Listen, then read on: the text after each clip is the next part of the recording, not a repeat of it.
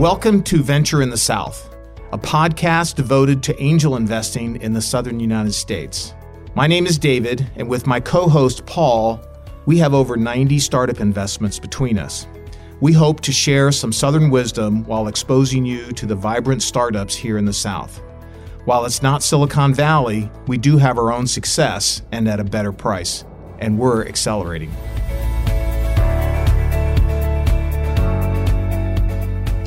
Hello, this is David, and welcome to Venture in the South. Uh, we have a special show today talking about changes in leadership and how that affects angel investing and angel investors themselves, as well as the companies involved in angel financing. So I have a guest here, Charlie Banks, and he represents um, Venture South on on the board. I believe it's a observation seat. Um, of a company that had a leadership change that was very uh, meaningful. And so I wanted to talk to Charlie a little bit about the dynamics of that leadership change, what led up to it, um, how they executed on that change, and then how they monitored that to make sure they did the right thing. So, Charlie, tell me a little bit about this scenario of this this company that Venture South invested in, and uh, things weren't things weren't going the way the board felt they should go. Yeah, yeah. So um, it's a company that, as you mentioned, I'm on. I, I serve on the board uh, in an observation role, and um, it's a very involved involved board. Um, so the, a lot of the folks on this board have been board members of numerous companies, and uh, late stage, early stage, et cetera. And um, throughout the first really 18 months, two years of our investment, company was going well, was growing well, um, starting to get some pretty significant product market fit. Um, we started noting, noticing some cultural issues um, throughout the organization. Okay, hold that thought just for a second, Charlie. So, just for some background, this company was a real estate SaaS company that was mainly technical, but they had some on the ground workers and things like that. That's right. right. Yeah, it was a you know it was a tech enabled company that had a um, a service in the market for you know delivering their various um, their services, and again was doing really well. Had a, you know, had a fairly national footprint, um, but like I said, the there we noticed some cultural shifts um, in the company that were were problematic or they were becoming problematic. So the board the board had to step in and um, at first diagnose the issue, uh, and second take and, and take action. How did that happen? How did that come about? What did they do? So it was a there was a couple members of the executive team, a couple co-founders, um, one of which came one of which came to the board and, and effectively said, "Guys, we have an issue," and um, I think it's a board it's a board level discussion, and I think it, it could potentially be a board level action. I see. And so, how did you proceed? How did you manage that? Well, first we had to, like I said, we had to diagnose the issue. Uh, so a, a, series of conversations with with the management of the company, we we realized that the uh, alarm bells that were going off were were, le- were legitimate. Uh, so we we had to we had to take had to take action. And the first the first step of that action was to figure out what was causing the cultural shift. Um, you know, what were the issues that were were being caused, and and we we were able to pretty easily see that the leadership at the top um, just wasn't in in really in in sync with uh, where the company needed to go. Meaning the CEO. That's correct. Okay. Yeah. And so, what were the next steps after you identified that problem or diagnosed that problem? Well, we first needed to make sure that the company was um, in, in a good financial place to continue to grow. Uh, the, the, company, like I said, was growing growing rapidly. Uh, so we wanted to make sure that the foundation was there to support the growth, um, financially and and culturally as well as operationally. Um, so the conversations you know, were, were starting to be had between individual board members and the CEO, um, and we, we, there was a there was a mutual understanding that uh, there needed to be a change. Okay, so just to get some perspective here, uh, you're an angel investor. You're part of an angel group. This company was um, sponsored by this angel group. I, I, think Venture South led that round, that initial round. Is we, that right? We were not the lead investor, but we were we're, we are a significant investor in the company. So a significant investor in the company. So a lot at stake. Correct. Bottom line, and that's why we had the board observation seat. And so these problems came up. They were not something that could be solved simply. The board got involved. You diagnosed the problem. The CEO had to go. And so, how did you execute? The the CEO had a we had a good relationship with the CEO. You know, so there was there was there was not a lot of contention. Um, you know, the CEO understood that the success of the company um, was was incredibly important to him personally, and um, so there there was a mutual understanding that the change needed to be made, um, and it wasn't you know it wasn't this this um, you know super contentious firing of the management team. Um, it was a mutual understanding that a change needed to be made. Um, and it went, it went down really well. Um, and, you know, so we, we, we had to make that transition and change and we put a, um, an interim CEO in, in place while the board, uh, ran a process to identify the, the, the, you know, the next, the next iteration of leadership. So let's drill down a little bit on that, that change. So the CEO was a co-founder correct? Correct. Yep. And so he had significant equity at risk. And so, you know, the logical perspective would be, hey, maybe I'm not the right person to lead at this time. And so maybe I should step aside and let someone else lead because I have a big financial stake and I want this company to be successful. And maybe it can be more successful without me than it can be with me. Is that a fair assessment? It is, yeah. And it, you know, it got to the point where the the CEO understood that he he took the company as far as he could based on his skill sets. Um, and you know, there's a lot to be said when somebody realizes that.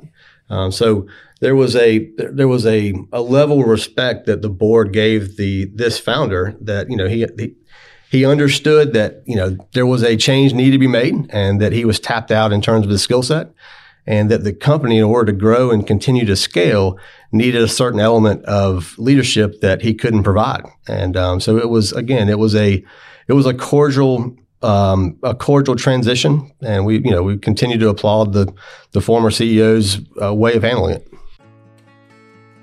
Venture in the South is brought to you in part by Rolling South. Rolling South is the first rolling fund built on the AngelList platform that is affiliated with Venture South, one of the top 10 angel groups in North America. Rolling South offers you the ability to invest in exciting early stage technology companies in the Southeast under the supervision of experienced angel investors. Please visit us at rollingsouth.vc to learn more and to start your investing in some of the most dynamic companies in the Southeast.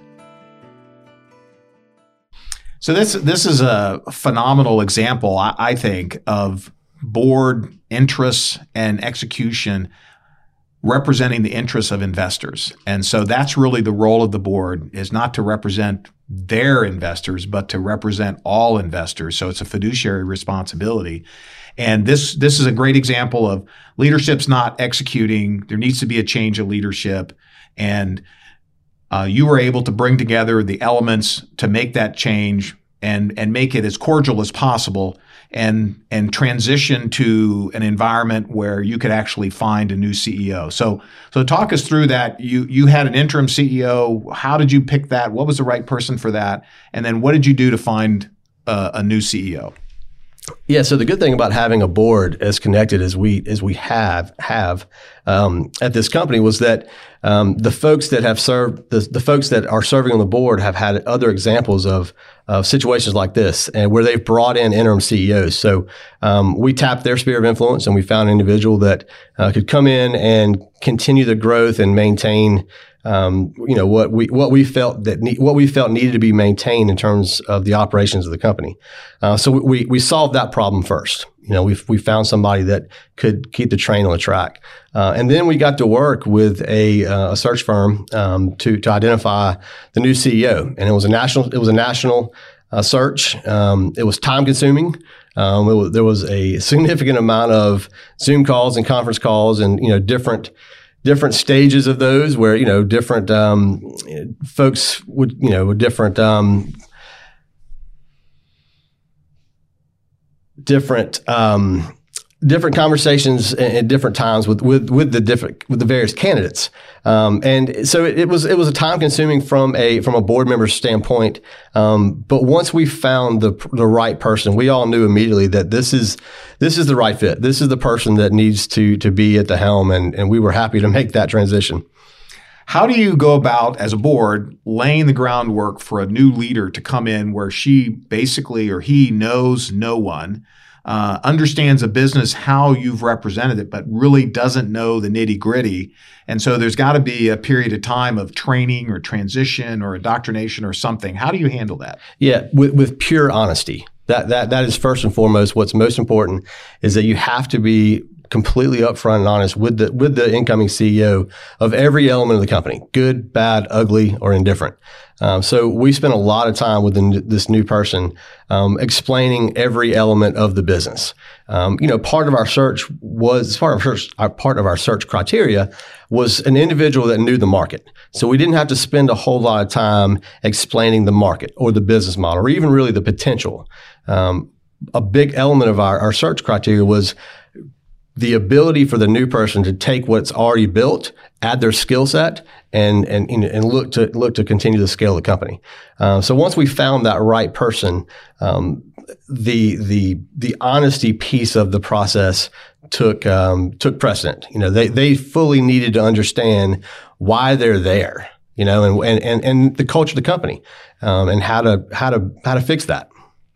So this is another great illustration, I think, of the value that the early stage investors bring to these startups where, you know, they hit these bumps in the road and they gain the benefit of the experience and the network of these board members who come from the investors.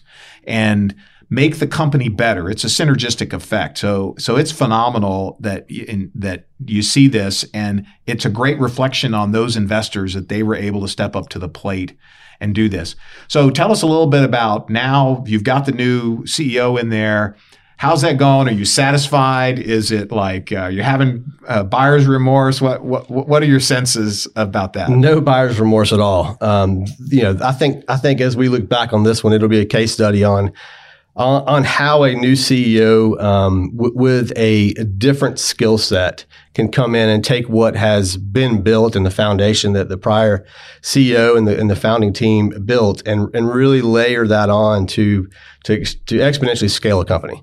Um, so it's going well. It, we, there's, there's a tremendous amount of excitement. Um, what, you know, based on kind of what has taken place since then. And, and, and, and candidly, what has taken place is, is beyond our expectations is related to growth. You know, there, there was a big element of this company that, um, it was it was monetizing data, you know, and we we we felt that if we could get in a position to monetize the data or, or really attract more data, um, then the scale would come.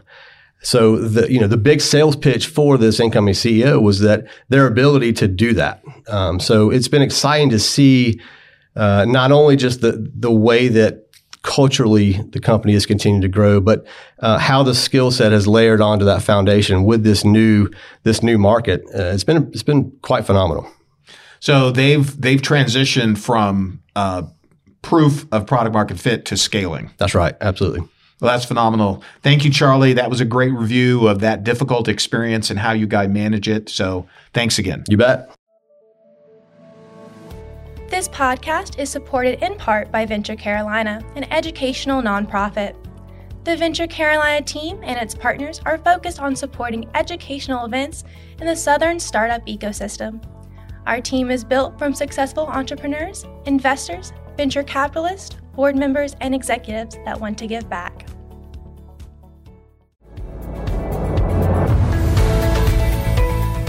Thank you for listening. We hoped you liked this podcast, and if so, consider subscribing and occasionally leaving us a review.